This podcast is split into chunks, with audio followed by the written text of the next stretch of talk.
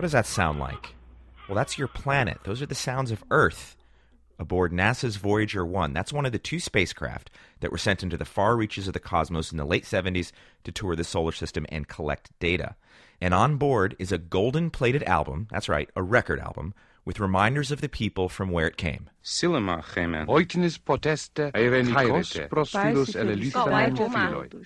And if anybody ever finds Voyager out there in the cosmos, they're going to hear all of those greetings. That's how people on planet Earth say hello. It's all part of the time capsule of sounds aboard Voyager 1.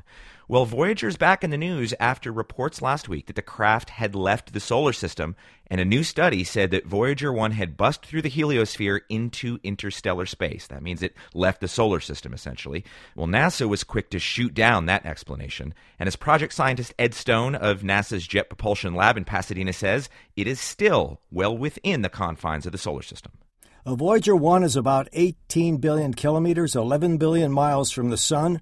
It's on the very edge of the bubble the sun creates around itself called the heliosphere. Why did this report, why did somebody say that Voyager had left the solar system, and why do you at NASA disagree?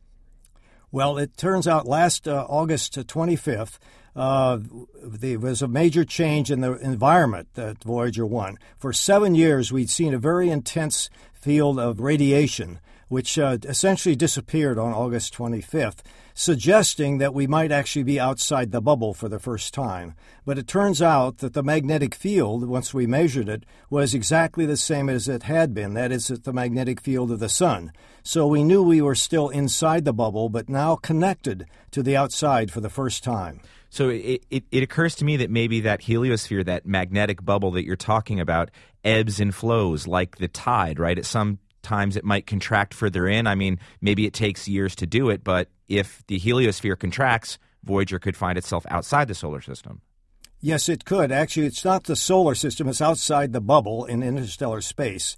Uh, the solar system, actually, if you include the comets, is much, much larger than where we are today, but it's outside all of the planets, that's for sure, already.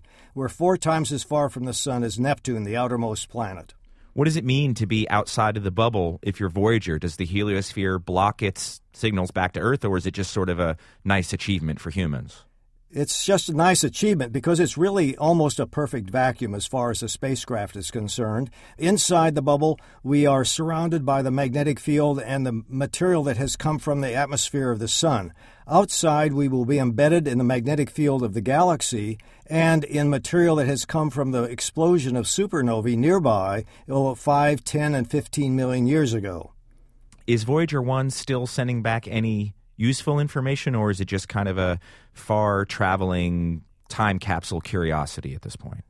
We listen to Voyager 1 about uh, 8 to 10 hours every day. It's sending back uh, data on what is the magnetic field, how many cosmic ray particles are out there. These are high energy, very high speed atoms which uh, were accelerated during these explosions uh, 5 and 10 million years ago, and how many of those are out there. So that's the kind of data that we're still returning essentially every day people these days, Ed Stone, are fascinated with uh, the robotic probes on Mars, and rightfully so. Probes being sent elsewhere, blasting into comets and asteroids into the surface of Jupiter. What have we learned from Voyager? I mean, not, not to mix probe titles here, but Voyager was a pioneer in a lot of ways.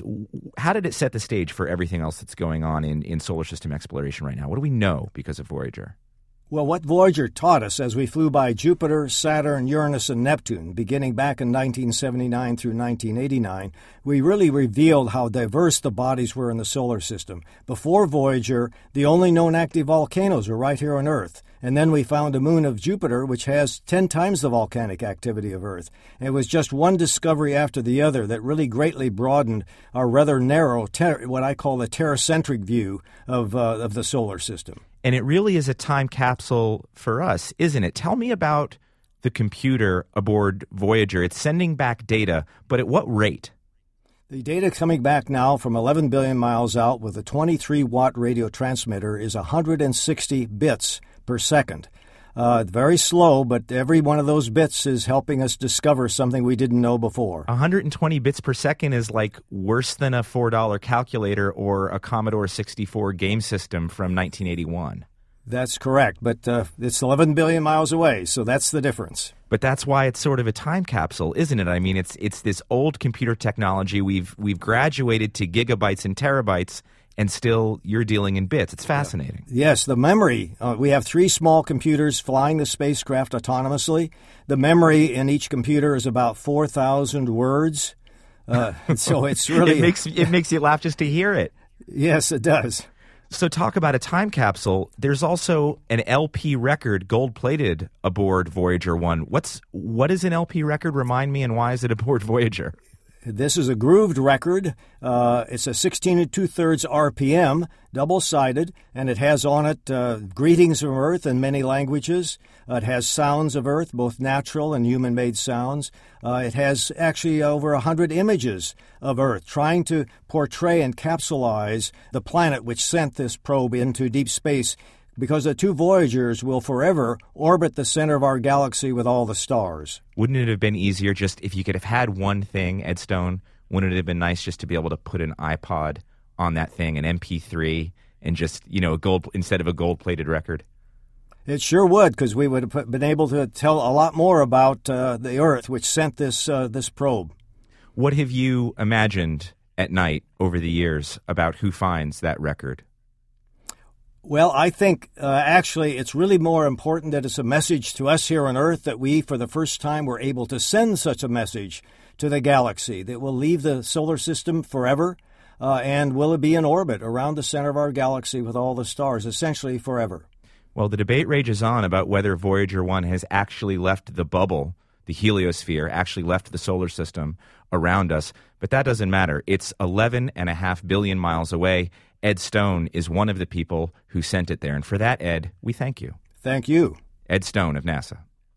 On Notes from America, we have conversations with people across the country about how we can truly become the nation that we claim to be. Each week, we talk about race, our politics, education, relationships, usually all of them, because everything's connected. And you, our listeners, are at the center of those conversations. I'm Kai Wright. Join me on Notes from America, wherever you get your podcasts.